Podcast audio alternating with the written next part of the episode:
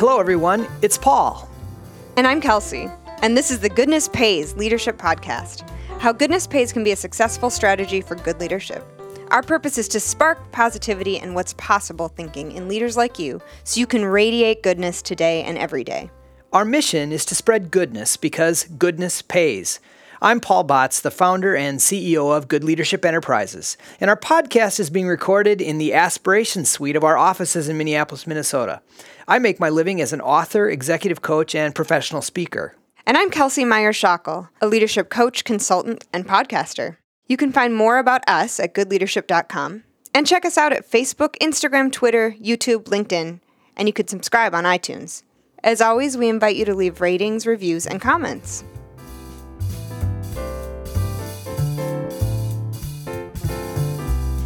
Today, we're featuring Amanda Brinkman from the Good Leadership Breakfast that happened just this morning. Paul, will you tell our listeners a little bit more about the Good Leadership Breakfast? Yes, absolutely. Today was an exciting day. We've been doing this for eight and a half years. And last month in April, we had uh, we crossed 15,000 guests. It's been a spectacular experience, and not only that, but we raised, um, reached a total of uh, over a quarter million dollars in fundraising through this thing called the Bucket of Goodwill. What we do at the Good Leadership Breakfast is invite speakers who are willing to talk about the intersection of their personal and professional lives and how goodness pays for them. Yes, and tell us why Amanda Brinkman came across your radar. Well, in just a couple minutes, everyone will understand why. She's a person with an immense positivity. Her energy is contagious and she's got a fabulous story. So I think we should just get into it. Let's do it. Um, so, uh, my name is Amanda Brinkman, and I am on a mission to prove that companies can do well by doing good. And I think every moment, every conversation, every person in our life is constantly helping form who we are going to become as people. But we probably all have a couple of those conversations in our life that really change the way you think about something. And they can be words that someone shared with you multiple times. It's something about the way that person said it or the way they framed it changes the way you think about something. And the conversation I was having was with our AP English teacher. I was a junior in high school, and we were talking about what we wanted to do when we grew up. And I was raised in a family where giving back and volunteering and being a good person was very, very important. And it was something that I wanted to do with my career. But I was really, really attracted to kind of the advertising and marketing world. My mom loves to tell the story about how when I was a little girl, um, the you know television programs would be on, and I wouldn't pay much attention to the program itself. But as soon as the commercials came on, I was glued to the television. Now that I have a young daughter, I get that all kids kind of do that. But um, I knew that I just wanted to go into that. I loved film, I loved production, I loved TV. I just I loved the, just that whole industry. But I shared with this professor. He was professor at Bethel and was teaching um, at Concordia Academy. I shared with him you know, I want to go into advertising and marketing, but I want to do something good. And I feel like the advertising world is just a little secular. Like, I feel like it just kind of has this uh, uh, kind of um, uh, wrapper to it that doesn't feel good. And I remember he said, Amanda, if people who want, or if people who want to do good do not go into advertising and marketing, how will the industry ever get better? And the way he framed that changed the way I thought about it. I was thinking that I needed to join the Peace Corps or become a missionary or a Christian day school teacher in order to put goodness out in the world. And the way he was terming it is don't wait for an industry or a job to be good, go into it and make it good yourself. And so I did go into advertising. Um, I started at Cohn Wolfe in London, um, which was an incredible PR agency. I came back to Minnesota and worked at Campbell Mithun and uh, at a great agency called Fallon. And I have to admit, I was all ready to bring goodness to advertising and marketing. But I ended up working at these really phenomenal firms for really big brands, and I was never really conflicted morally. We were never trying to do these terrible ad campaigns that were um, trying to, you know, not be good. But what I realized that is during those years, I was learning the building blocks of marketing and advertising. I then moved to the corporate side because I felt like maybe that's where I could um, make a difference. Um, for those of you who have perhaps seen uh, the TED talk that I gave that Paul sent out um, with the registration, I talk a little bit about how I had this defining moment at Fallon um, that really changed the way I thought about it. And I'll summarize it here in, in order to not repeat myself. But um, Had this just realization that as an industry, advertising and marketing, as a global industry, we spend $500 billion on advertising and marketing. These are dollars that we spend talking about ourselves as companies. And when you think about what $500 billion a year could do for any cause, any sort of research, um, alleviating homelessness or uh, uh, attacking hunger or water pollution. When you think about what those kind of dollars could do to change the world, it's extremely impactful. And then when you think about the fact that in the advertising and marketing world, we spend a lot of those dollars on skippable ads, things that people don't want to spend time with, things that we're trying to avoid as consumers. And so that's when I had this realization that as an industry, companies could truly, could they do well by doing good? Could we think about how to achieve our business goals and reach our customer base, but do good for it on our way to doing it? So, Kelsey, how about that for a start? Oh my goodness. Couldn't we? Uh, there's so many things to talk about in that. I'm sure our listeners, your heads are swirling with different ideas, and you can just get the inspiration from Amanda in that little clip. The first thing I wanted to talk about was this idea of how much money is spent on advertising and marketing and how that's just talking about ourselves and how that's an unattract that, that's no one likes listening to someone else talk about themselves um, and it really keyed in for me, Paul, something we talk a lot about here this idea of blending versus balance. And that was her whole mentality. That was the aha for her was to say, it doesn't have to be one or the other. How do we actually get these to work together so that we're we're doing well by doing good? Yeah, so I, I, I too started my career in advertising and marketing. right. And I was taught by my first real mentor, John Beardsley, that advertising generally is a shout and that public relations is a conversation. And when you put the two together, you get someone's attention, get them talking about the right thing, that you actually can do things for good. So when I heard Amanda, it just threw all of my my professional life back to when I was in my early 20s in these formative years. It was very very exciting for me to make that connection with her. I also think that um, the advice that she got from her professor, or you know, teacher, age 17, that says, well, you need to go into this so you can make it good yourself. That call to action, you know, we use the carpe diem mantra here quite a bit, but that's what that was all about. Did did you have any uh, reaction to that? Oh, absolutely. Yeah, it, it reminded me of a client that we've been working with where and this happens to all of us but you kind of you can get stuck on your cycle of things and what we get to do as coaches is say okay so what what are you going to do about it what choice are you going to make? Well, uh, we're off to a really good start. Uh, I, I think we should rush ahead now and uh, listen to a little bit more about the Small Business Revolution uh, programming that they created. Yeah, it's fantastic. I'm now at a company called Deluxe, and this would be, I would say, um, the time when I was truly able to bring this uh, how do you do well by doing good mission to life.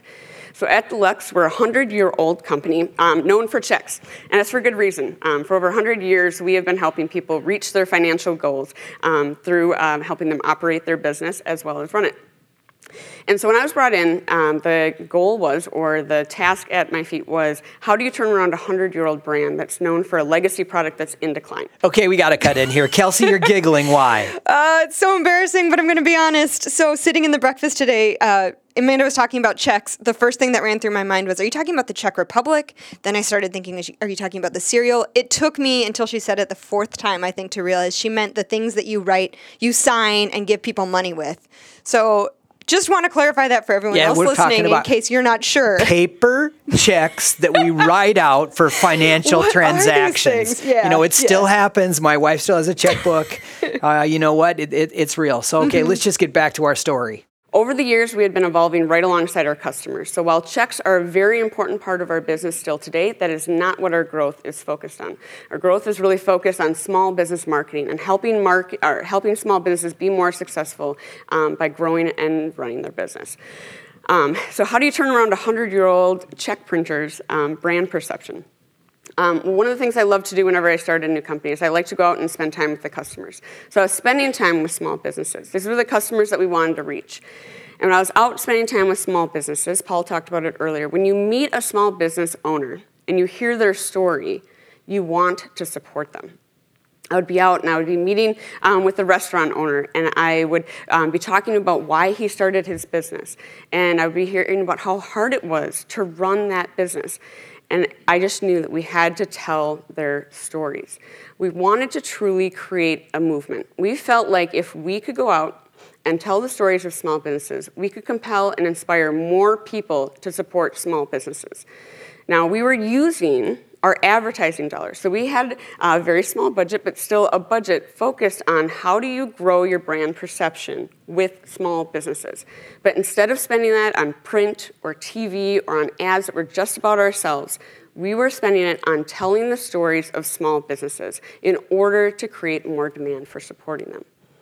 We were trying to achieve our business results, but we wanted to, good, to do good for the very community we were serving. So, in that first year, we went across the country and told the stories of 100 small businesses. And we brought these stories uh, to life through films and photo essays, and we did it in a really cinematic way. We hired a documentary company, and the fact that it was cinematic was part of the point. These are the hard-working small businesses that are creating the fabric of our economy, this country was built on the backs of small businesses, and we wanted to celebrate them and honor them with that cinematic quality. We wanted to tell their stories in a way that they had never been told before. And so, after we went across the country telling these 100 stories, the momentum was huge. People were following along in social media, it was um, continuing to have this momentum. But one of the things that we noticed when we were going across the country telling the stories of small businesses is that nowhere are small businesses more under siege than in our small towns. And nowhere are they more critical. Who here is from a small town? A lot of people. When you tell people to visit this town that you're from, do you talk about the Walmart on the edge of town?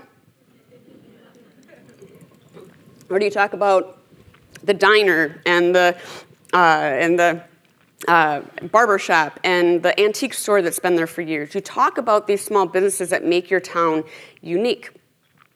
But with big box retailers moving on the edge of town, main streets being rerouted, uh, major highways coming in, these small town business owners are struggling. It's really hard to compete with national restaurant chains and the big brand budgets of these big box retailers. And so we wanted to do something about it. We wanted to take our storytelling a step further and go out and actually help the businesses as well. We wanted to tell their stories, but do something to help them thrive. And that's when the Small Business Revolution Main Street was born. Paul referenced it earlier. That's the show that we produce. We're in the third season of it. It's on Hulu and it streams online at smallbusinessrevolution.org. And in the show, each year we are proving the thesis that if you have a strong small business core, an entire town can thrive. Okay, so there was the phrase that pays. This idea that we can thrive together is the underpinning of what we mean by goodness.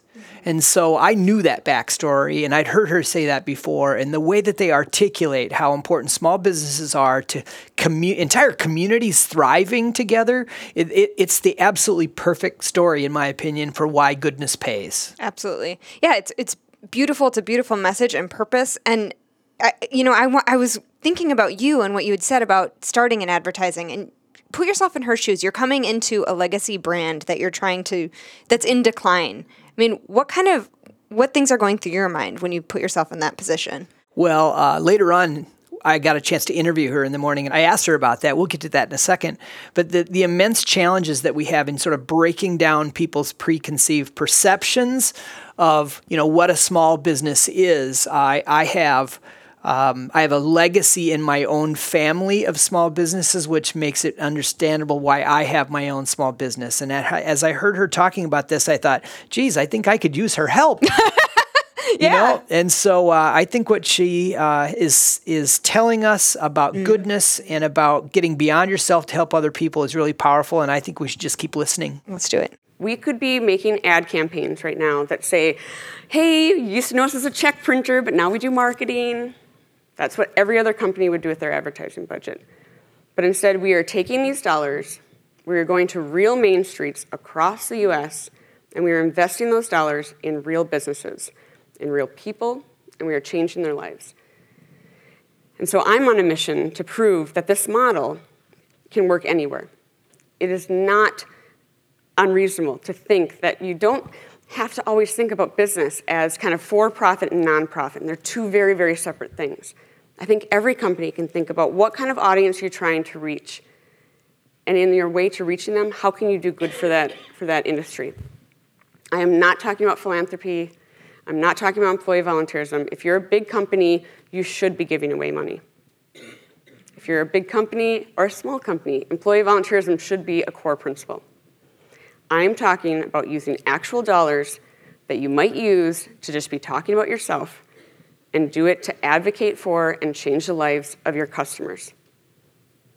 I think it's the right way to behave as people, as brands, as companies, and it's such a much more authentic way to reach them. Paul, I want to get into advertising. Seriously, I was so inspired hearing what she had to say that that I mean, you what a cool vision. Yeah. So the key is that the way she sees it is that goodness and doing things that will help your customers is not about philanthropy. Mm-hmm. It's not about the fundraisers and things like that. It's not even about cause marketing. It's about getting into the minds of your customers and doing things for them that's going to make their life better. Yeah. And uh, it, it it's an orientation that's about it's an others orientation, which you and I have said over and over and over again is at the core of what goodness means in leadership. I was just uh, at the end of her prepared remarks. We that was pretty much it. I I was just really um, had a deep sense of purpose and pride in having her come and tell that story through a leadership lens mm-hmm. because normally she tells it sort of as an evangelist for small business and also as about sort of corporate transformation stories and she as in her role mm-hmm. as a chief marketing officer. But to hear it through a leadership lens, I, I heard it with a whole nother voice. Yeah, I can see that. And it, you asked some fantastic follow up questions. I'm really excited about the first one. So let's jump to that. Yeah, let me explain quickly that I get a chance to interview each one of the speakers uh, following a roundtable discussion. And she and I agreed ahead of time that I was just going to ask her kind of whatever was on my mind. So let's take a listen to the first question. Big shifts in big companies are really hard to do.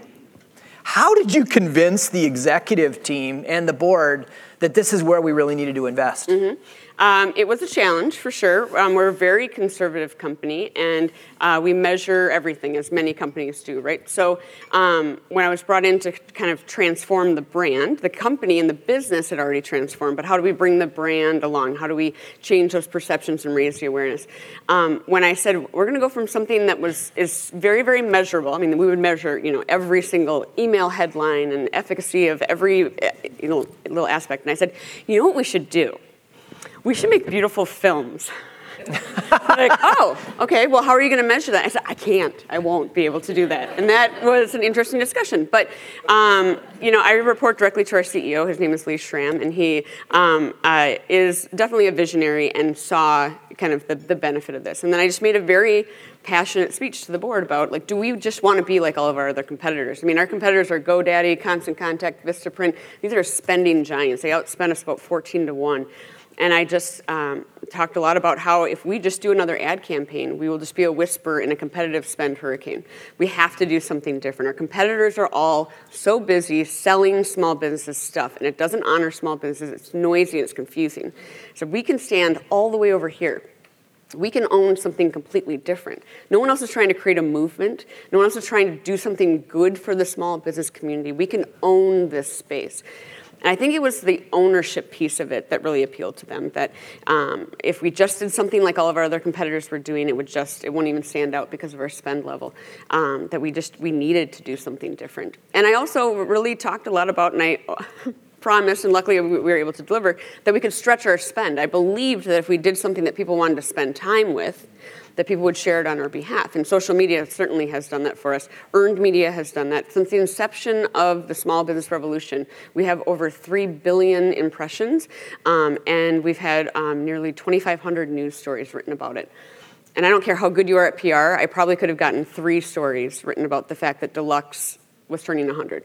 So I have to just tell you, I was just so taken by her sitting next to her on the stool. She said so much energy and she was so whimsical, and that really came alive. And when she said this phrase, we would just be a whisper in a competitive spend hurricane. I thought to myself, man, is she good? She, she struck fear, that fear of being obsolete uh-huh. into the hearts and minds of the board and her executive team and says, you know what?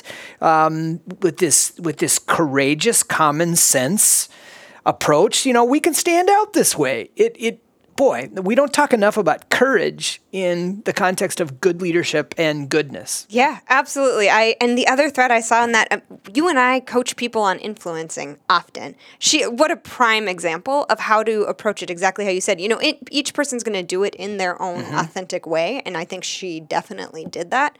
But it's exactly what you said. It's it's common sense, and she painted a, a picture for them about why it made sense. Yeah, a picture that was painted with passion and and man was she underline, passionate underline. yeah well um, mm-hmm. let's keep moving the the next uh, question i asked her really kind of came from just this curiosity part of of me being kind of a fan yeah so we get to hear her talk a little bit about the show mm-hmm. let us inside that what's the best part about producing this show uh, the best part is that i play both roles behind the camera and on screen so i don't know that i have ambitions to continue to do on screen if i wouldn't have the creative control that I do mm-hmm. of the mm-hmm. show. So I know what we're trying to do, what the narrative is, the, the mission, um, and so that's what makes it worthwhile. Mm-hmm. It's that I'm just I'm not just on screen to be talking. Mm-hmm. I have a mission while I'm on the screen. Um, I think what's the only reason it really works. I mean, when I started Deluxe, the idea was not that we were going to produce a reality show. That wasn't how this originally started. Um, uh, I think the only reason it works is because it's not scripted television. Mm-hmm. It's really reality.